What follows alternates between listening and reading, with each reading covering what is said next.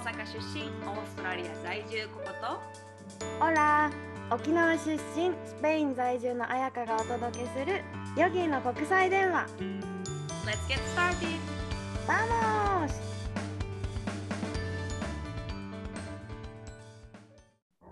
ポッドキャスト54回目。今回はデルンスピリチュアル編です。もう楽しみにしてたねこれ話すのね。そう、かなり。聞く。の聞くのを楽しみにしてた。そうなのよ。どんな、どんなスピリチュアル話があやぴから聞けるのかなって、もうワクワクワクワクして、早くこのレコードを取りたくてたまらんかったんけど、ね。なんかさえココの話怖い話はないんだっけ？ないんだよね。私はない、ない、ないと思ってる。聞く人によっては怖いんかもしれんけど、亡くなった人が出てくるから。あだけどーなんか、私がなんか、うわ、怖って思った経験ではない。あ、オッケーオッケー。私はさうん、怖い話も混じってるから、でもね、これ怖い、怖い、自分の中では怖いし、怖いって、怖い話っていう体で友達に話すんだけど、あんまり信じてもらえたことがないから、もう一応言うね、今のこれから話すのは怖い話ですって一応するから、聞きたくない人そうねは、うん、聞かないでください。スキップで。スキップで。はい。いやー、楽しみですね。では、早速行きましょうか。はーい。じゃあまず私から話そうかな。えでもちょっと5個あって、5個に選んでもらいたいからタイトルを、えうんタイトルを言うね。はい。じゃあタイトル1つ目黒いドロドロ。2つ目ユタに行った時の話。3つ目原付事故で点点点。4 つ目大学時代の心霊体験。5つ目邪悪なものを感じた時に。待って、全部聞きたいんやけど。え全部しかも怖くない？えなんかねタイトル全部怖いんやけど。タイトル怖いね。えでもこの中にはえすごっていう話も多分あると思う。あ、それ、え、すごい聞きたいな、じゃあ、まずえじは。ゃあそれはユタに行った時の話ですね。やっぱり、うん、えユタっ聞かせてて。ユタまずわからない人もいるかなって思うんだけど沖縄はユタっていうなんか霊媒師みたいな人が結構すごい地位を持ってるというかなんかね本当にお家建てる時にユタに聞きに行ったりとかもするんだよね。ここに建てて大丈夫ですかとかもうこの向きとかこれ大丈夫ですか？ここは何もないですか？とかあとなんだろう。お家建てるとき、あと誰かが亡くなったときとか、引きこもりのクラスメートが、引きこもりのクラスメートおかしいな。待って、クラスメートで普通にクラスに溶け込んでてみんなと仲良しのだった人が夏休み明けから急に学校に来なくなったわけ。学校に来なくなったっていうか、うん、学校に来るんだけど学校に入れなくなって、教室に入れなくなって、で理由はなんか面白いんだよ。教室に入ると海の中にいるみたいにゆらゆらして気持ち悪くなるから入れないって言ってでそれでなんか話を聞くと家族が離島出身でその離島に行った時に海に落ちたんだって遊んでて。で溺れかけてまあ大丈夫だったんだけどその時に魂を1個落としたってらしくって。なんか沖縄さ魂7個あるって言われてるわけね私たち。ちょっと待って、もう沖縄こう言われてるっていうのが多すぎて、なんかもう、すごいね。沖縄ってやっぱ日本とちょっと離れてるよね。同じ日本の中でも。だから、うんびっくりしたりすると魂って簡単に落ちちゃうらしくってだからなんか 何それ ほんまかいな。もう笑うでしょでも本当にそう言われてて魂のことまぶいって言うんだけど沖縄の言葉でで魂が落ちたら「ああまぶやふうちまぶやふうち」ってなんか魂戻っておいでみたいな言葉があってそれをへ子供の時とか言ってたもん、本当に魂落ちたら怖いと思って言ってて、で、その人もおばあちゃんがこれはユタに見せないといけないみたいな感じで、ユタに見てもらったらやっぱり海に落としてるから、だからこう、ゆらゆら揺れる感じがしたり、気持ち悪いそれはもう魂が見ているものだからみたいな。で、拾いに行かないといけないって言って、海に拾いに行ってなんか儀式みたいななんかをやったら、教室に入れるようになって、うん、学校に普通に。すごいよね。何魂戻ってきたってこと？そうそうそう。そうらしい。戻ってきて、しかも本当になんか気持ち悪くなくなったって言って、なんか学校に来なくなるような子ではなかったわけ、その子は。もう普通にみんな元気、なんかいじめっ子でもいじめられっ子でもない。どっちかっていうと、みんなと上手に仲良くやれるタイプで、急にだったからみんな保健室にみんな行くぐらい、え、なんでどうしたの？どうしたの？みたいな感じだったわけね。うん、そんそういう子がいて、まあ、本題はこれじゃないの、私が話したい話は。あ、違うの？そう違うの。ゆたすごい。ゆたすごい、もっとすごくって、なんか私がさ、オーストラリア行く前に、なんかオーストラリア行く前ちょっと不安もあってユタに見てもらおうと思ったわけ。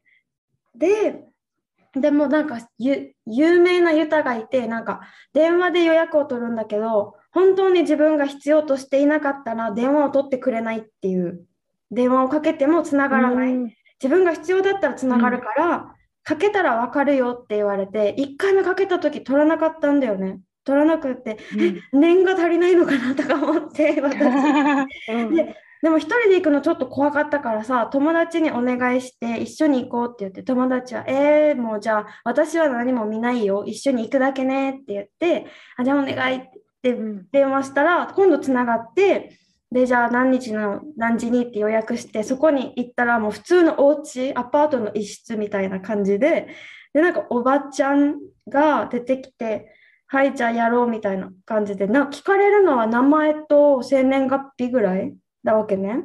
で、うん、なんかもうすぐ私がなんか話し始めたらもうすぐ「もうあんたは大丈夫」ってすぐ言われて。なんか何も心配しなくていいしなんかあなたあなたはもう沖縄にいられない人だからもう風邪だからあなたはみたいな。もう出たくてたまらないし出てからも一箇所にとどまらないよみたいな感じだったわけね。うん、えーと思って、あそうなんだみたいな。で、だから、えでも彼氏もいるしみたいな、その時彼氏いたからさ、でもそしたら、うん、その人とはね、別れるからって言われて、あそうなんだ、えー、でもまあさ、えでもさ、うん、その時、あやぴは何、それを相談しに行こうって言ったわけじゃないんやね。なんか占いみたいな感じにさ、これからどうなりますか？私帰ってきますか？彼とどうなりますか？とか、そういうふうに聞きたかったわけではないんやね。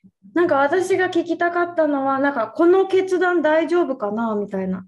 この仕事辞めていくとか、この年齢でとか、まあ、そういう感じで言ったんだけど、もうなんか名前聞いて生年月日聞いたらもうこの話って言う前にあんたはね大丈夫よとりあえず何の話聞くけどみたいな感じだったわけ。そうそう。でなんか留学行きたいとかこうそういうちょっと話をしたらあもう大丈夫大丈夫。あんたはもうそういう人だからみたいな。今までもいっぱい移動してるでしょって言われて何も言ってないのに。で大学も内地に行って沖縄帰ってきてからも引っ越し2回してたわけね。だからもうそういう風だから風みたいな言われて、もう私の話さ多分10分とか15分くらいで終わったんだよねその人との話。うん、でもう終わりと思ったらあのね大変なのはあなたじゃなくてあんたの友達だよって言われて友達一緒に来てるじゃん。いやそう本当に、うん、友達一緒に来てるじゃん。でえあの子ですか？別室にいたからさなんか障子っていうか襖を挟んで別室みたいな感じでいて「えこの友達?」って言ったら「そうそうそう。連れておいで」って言われてで「え分かりました」って言ってその子に「なんか来て」って言ってるよって言ったら「え何？怖いんだけど嫌だ」とか 言いながらその子が入ってきたわけ、そしたらもうすぐ「大丈夫？あんたたちとっても仲いいね。一緒に話して大丈夫?」って言われたわけ。最初に。うん、でその子が「うん、え何の話ですか?」みたいな感じでだっていきなり急に言われてさ初めましてで。急に言われとりあえず名前書いてごらん。生年月日書いてみたいな。であんたの彼氏の名前と生年月日も書きなさいって言って 急にねそれも書いたらあんたたちあでも大丈夫だね。あんたたちは仲良しだから大丈夫だはずね。じゃあ話しようって言って話し出したらなんかあんたもう分かってるよね？みたいな。その子に対して何の話するかもう分かってるでしょ？って聞いてるわけね。そしたらその子が、うん、え待って浮気の話みたいな感じで言いよったわけさ。そしたら、そうそうそう、やっぱり分かってるよねって言って、あんたの彼氏の後ろに女の人いるから。って言って、急に。怖い。待って鳥肌。すごくない？なんか、その人、しかもこれ初めてじゃないでしょ？みたいな。何回もやってるよね？って言って、そうし、そうですみたいな。なんか証拠はない、確実な証拠はないけど、多分何回も浮気してるみたいな感じで言ったら、うんうん、だってもうこの、この人はそういう、なんだろう、ゆらゆらしてる人だから、もう女の人がいつでもこうやって引っ張っていくような人だから、もうこれは治らないよって言って、今の相手は大丈夫って言ったわけ。今の浮気してる相手は、まあこの人はほっとけばもう、もうちょっとしたらあんたのところに戻ってくるから大丈夫って言って、大変なのは次だよって言ったわけね。次の相手はうん本当に大変だから、付き合うか別れるか、覚悟決めときなさいねって。で、え、もう怖いみたいな。もうどうするか腹くくりなさいみたいな 言われてて。で、それが何年後かな。その後結局付き合ったんだけど、本当に次か次の次がもう大変で、もうすごい苦しくって、その時ね、その子は。で、結局別れた。うまくいかなくなって。へーすごくない？うん、それに対しての助言とかはあったの？あもうそれはこうしなさいよみたいな。え、別れ、あ、もう、うん、でも別れる、覚悟決めなさいみたいなのが助言っていうか、えー、その子今幸せなんかな？幸せ幸せ、今幸あ、せだよ。本当よかった。うん、よかったよかった。え、ゆうたすげえ。すごいよね。ゆたすげえってなった、本当私も。しょっぱなからやん。いやー、ちょっと待って、もう。OK。え、うんゆかばゆた話終了？これ。ゆた話終了です。ああ、そうですか。しょっぱなからなかなかすごいですね。すごいよね。うん、じゃあ、私行きましょうか。お願いします。私は、じゃあ、えっと、おばあちゃんのエピソード挟もうかな。OK? おばあちゃん。えっと、私のおばあちゃんのエピソード。うん、で私のおばあちゃんちょっと亡くなってまして、私が中学の時にめちゃくちゃ仲良かったおばあちゃんで、あの、つながりが深いなって自分でも思っててんけど、えっとね、彼女が亡くなった時、私は中学生やって、やっぱ中学生の時ってうまく振る振る舞えたり振る舞振る舞えなかったりするやっぱ思春期でさ。そね。その時に入院してるおばあちゃんのところに行か行けんかったり、行かんかったりみたいな感じで、なんかおばあちゃんが亡くなった時もうすごい、何やろ、この心にトラウマじゃないけど、ああすればよかった、こうすればよかったっていうのがすごい残ってて、結構ずっと続いてたよね、何年も何年も。うん。で、まあ、そういうのもあって、なんか会いに来てくれたらいいのになってずっと思っててんけど、自分はある程度、霊感があるというか、なんか感じたりする時もあったからさ、なんでこういう怖い系は感じるのに、おばあちゃんのことは感じられへんのやろうってずっと思ってて、でも一切出てこんかった、多分確かね、5年以上またいだ時かな、5年、6年、7年ぐらいまたいで初めて夢に出てきてくれたことがあって、おばあちゃんが。うん。亡くなって。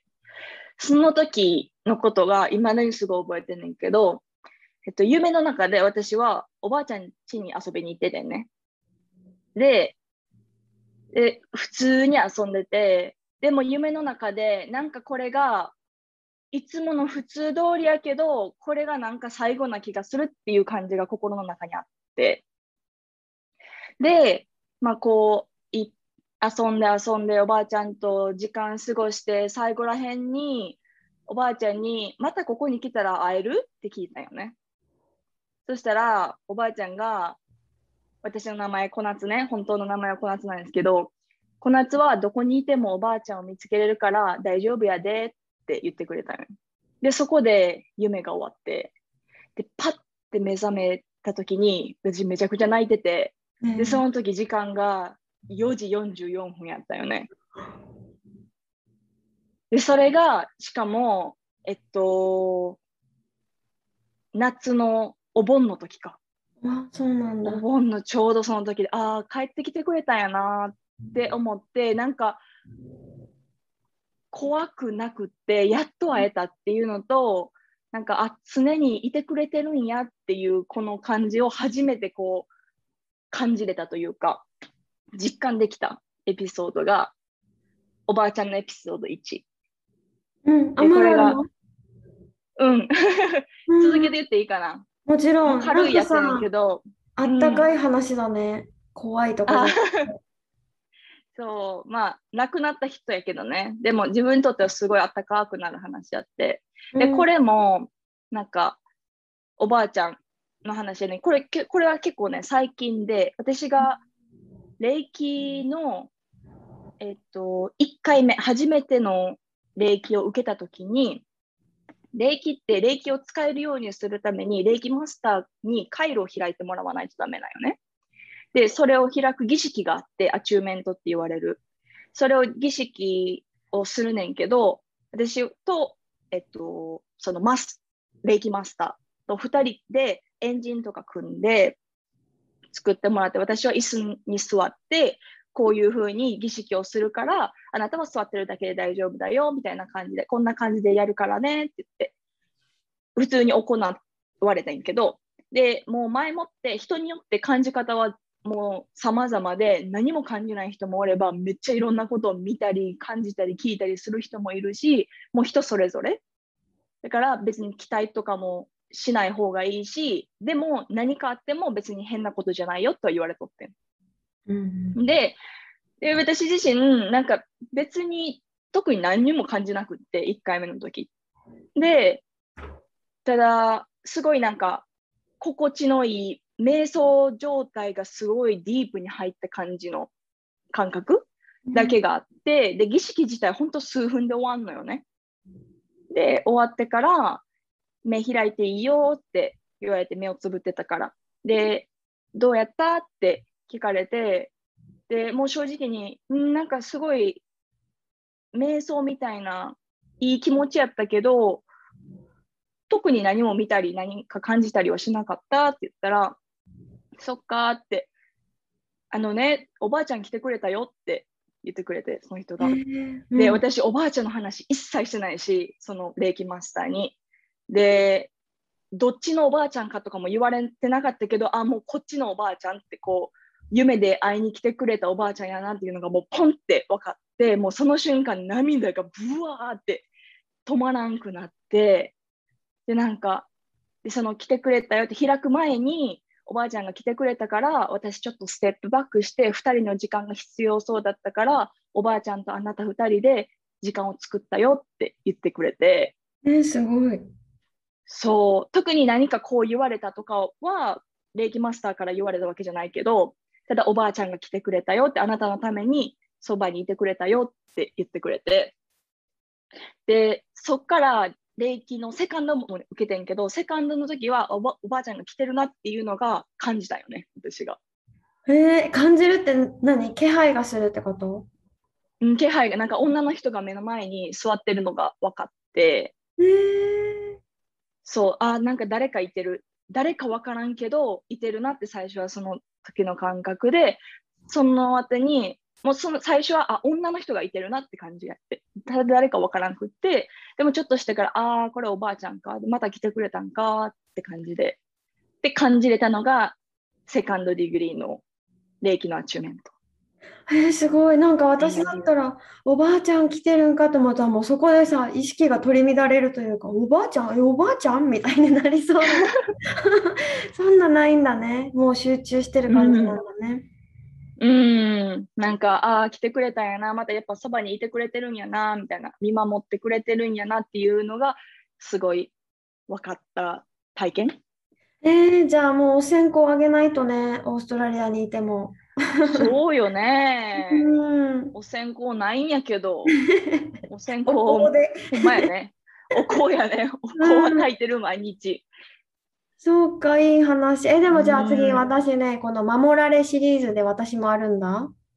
あ、本当？そう。それは怖くない話？怖くない。あ、びっくりしたけど怖くない。なんか大学の時に原付で事故ったことがあって、友達と原付2台で走行してて、でもう本当にさぼーっとしててさ目の前の車が右にウインカー出して止まってたのに私がはって気づいた時はもう車が目の前でギュッて急ブレーキをかけたわけね原付でそしたら私はぶつ車にぶつかる寸前で止まれたんだけど私の後ろを走ってた友達が止まりきれなくって私にぶつかりながらぶっ飛んでいったわけ。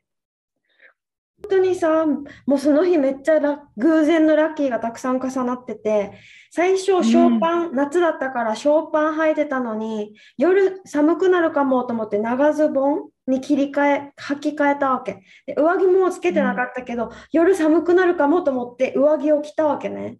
だからうん腹がまず守られたじゃん、これで。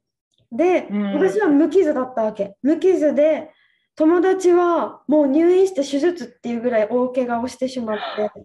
嘘でもうびっくりした。本当にその子はさ、スカート履いてたからもう足もさ、丸見えでぶつかって、あーって飛んでいって、そう、そしたらもう本当に痛そうなさ、怪我で、しかも、うわー大変ってなったら、救急車の番号とか思い出せないんだよね。え、待って、何番いだっけやそうよね。え、何番だっけ、うん何番だっけってなってたら、もうめっちゃラッキーなことに事故ったのが消防署の目の前だったわけね。すごい。すごいよね。ですぐもう私が、え、電話番号なんだっけってしてる間に消防、救急隊員の人たちがバーって来て、助けてくれて、救急車で病院に運ん、すぐ運んでくれたわけさ。で、その後、その子はそのままもう手術しますってなって、手術して、私はもう元気だったから、お家に帰って、翌日か、翌々日かな、覚えてないけど、何日か経って、お見舞いに、その子のお見舞いに行くって何かを買おうと思って、スーパーに行った時に、おばあちゃんが、おばちゃんとおばあちゃんの間ぐらいの人が、いっぱい両手に買い物袋を下げてて、で、自転車になんかこう乗せようとしてたんだよね、その荷物を。で、私の原付がそのおばあちゃんの自転車の横に止められてたから、あ、手伝いましょうかって言って、こう荷物乗せるのを手伝ったら、なんか急におばあちゃんが、よかったね、何にもなくてって言われたわけ。おばあちゃんから。で、え？ってなって、もうこの私の腕を掴んでね、よかったね、何もなくてって言われて、え？みたいな感じでそのおばあちゃんを見たら、なんか、大大変だったでしょうみたいな、この事故大変だったでしょうみたいな言われて、友達は大丈夫だったかなもうなんかちゃんと覚えてないけど、なんかそんな感じのことを聞かれて、あ、大丈夫ですって言って、見てたのかな？もしかしてって思ったわけね、最初。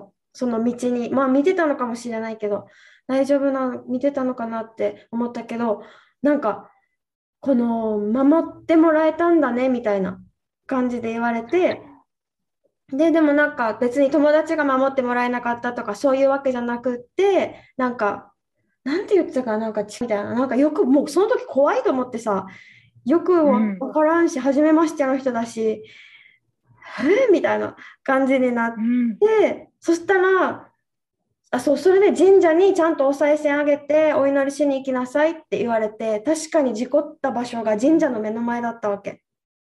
えー、右側怖い。右側に消防署があって、その消防署の向かいに神社があったわけ。ちっちゃいちっちゃい神社があって、なんかそこにお参りに行きなさいって言われて、あ、行きますみたいなね、そこにもうよくお参りに行くようになった、その後から。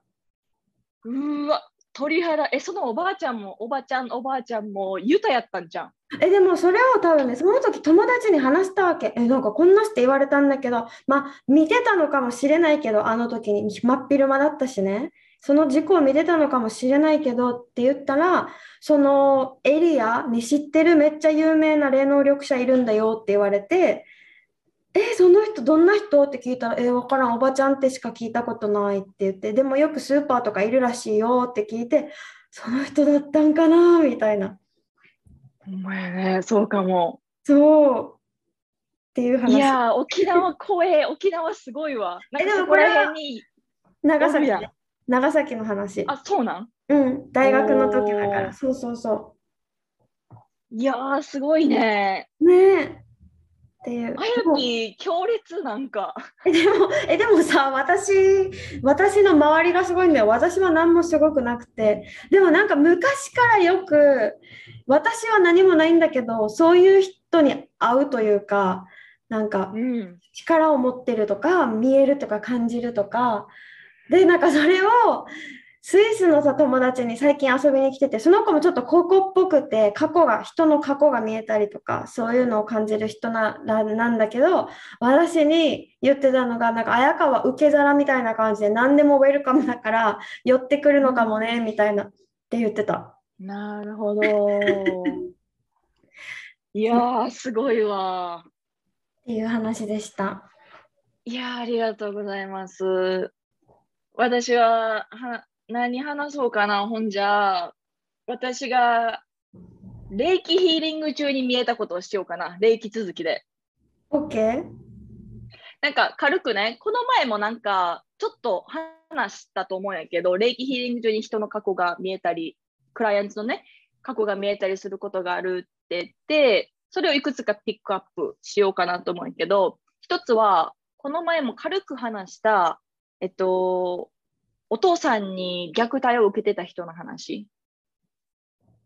で、そのクライアントを初めて受けた人で、もう全くあのカウンセリングも何もせず、ちょっとしたイベントでのあの体験みたいな感じやったから、もう20分の、もうさささって霊気をして終わりですみたいな感じやったから、全くその人のことを知らんかってんけど、こう受けてる、受けてるじゃないな、こうやってる時に手を当てて、手を当ててって言ってて、その人の膝小僧に手を当てた瞬間に、その人の恐怖が私の体の中に入ってきて、で私が見えたビジョンは、その人の体になってたよね、私が。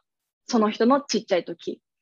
で、この部屋の隅っこに、こう、ちっちゃくなって怯えてて、私が見えるのはお父さんに暴力を振るわれてる自分。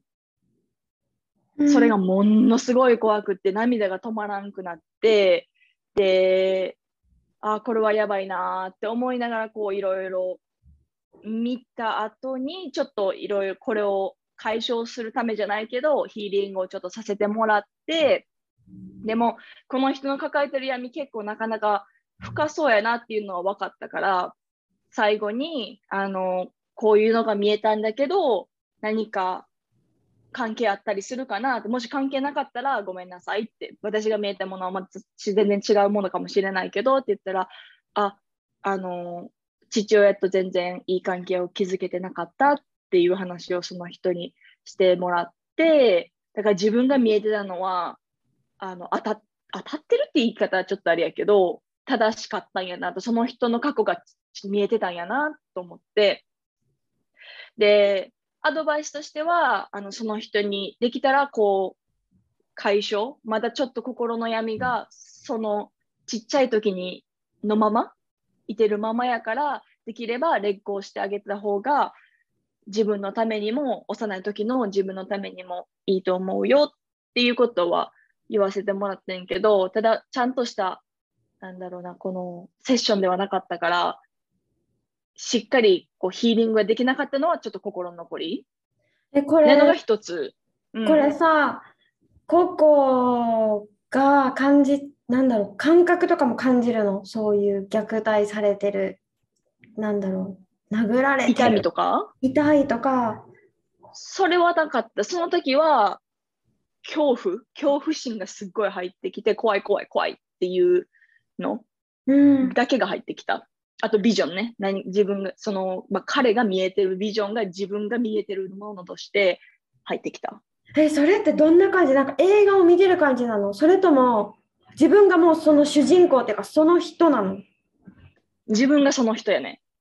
へえ、あ、じゃあ。自分のことはじゃあ見えないってことだよね。その人が見てる景色が見えるってことだよね。そうそうそう。なんか自分男の子になってるな、なんか目の前に怖い人いるな。これってこの人のちっちゃい時なのかもって感じ。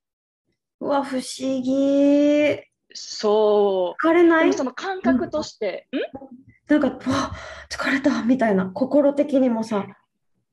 それはないね。なんか、その、いいことに、霊気って自分のエナジーを使ってヒーリングするわけじゃなくて、自分がパイプになってるだけやから、霊気はなんか言ったら Wi-Fi みたいな感じで、そこら辺に飛んでる宇宙から飛んでるとか言われてるけど、うんそうそうわかりやすい例としたら、なんか Wi-Fi が飛んでるみたいな感じで、自分がそのあのパイプになって流してるだけやから、なんならそのいいエナジーが自分の体にも流れて、誰かのそのクライアントのもとに行ったりするから、自分も結構癒されるというか、やってて気持ちよかったりするよね。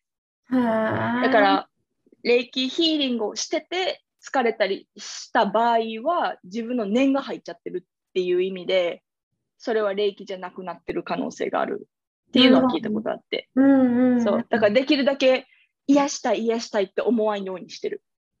あー念が入っちゃうから、そうすると。そうか、そうか。そうそうそう。で、その自分がこう、感覚として、あやぴでさっき質問してくれたようになんか、感じるのっていうので、その男の人の時は痛いとかは感じなかったけど、一つ感じた時があって、それがまた違うクライアントをしてる時に、その人の情報をまた何も知らない状況で、あの練習としてやってた時やないけど、またそのそれも手を膝に当てた時かな、に、めっちゃ自分の体が揺れてるビジョンが見えたよね。で、それが大きな家にある手作りのブランコに乗ってる自分。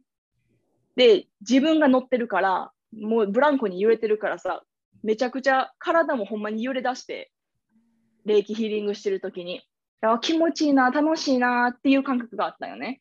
でこれなんでこれ見てんやろって分からんかってんけど、まあ、一応見えたものがこういうのが見えたよってそのクライアントに言ったら、あそれ私のちっちゃい時って言われて、え、すごい。私の小さい時、そう、その人も4、50のおばちゃんやってんけど、私のちっちゃい時、大きな家に住んでて、あのお父さんが作ってくれた手作りのブランコに乗って家を見るのが私のちっちゃい時の習慣やって、それが大好きやったっていう話をしてくれて、へーそう、だからそれが実際見えて楽しいっても思ったし、実際体も揺れてたから、なんか、ああ、こういうこともあるんやなっていう。えーすごいなんか高校のさこの何能力というかスキルはさいろんな人ででできるわけじゃん？いろんな人の経験を自分ができなかった経験をできるねそしたら。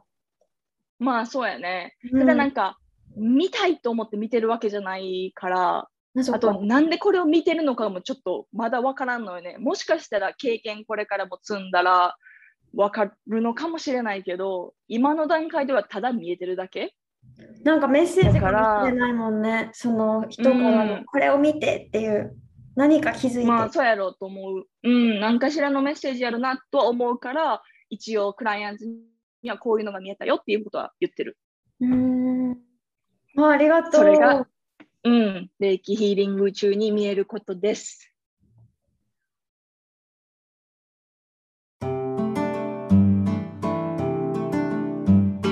いやもうしょっぱなから怖いわ、びっくりやわで、もうスピリチュアル界すごいんやけど。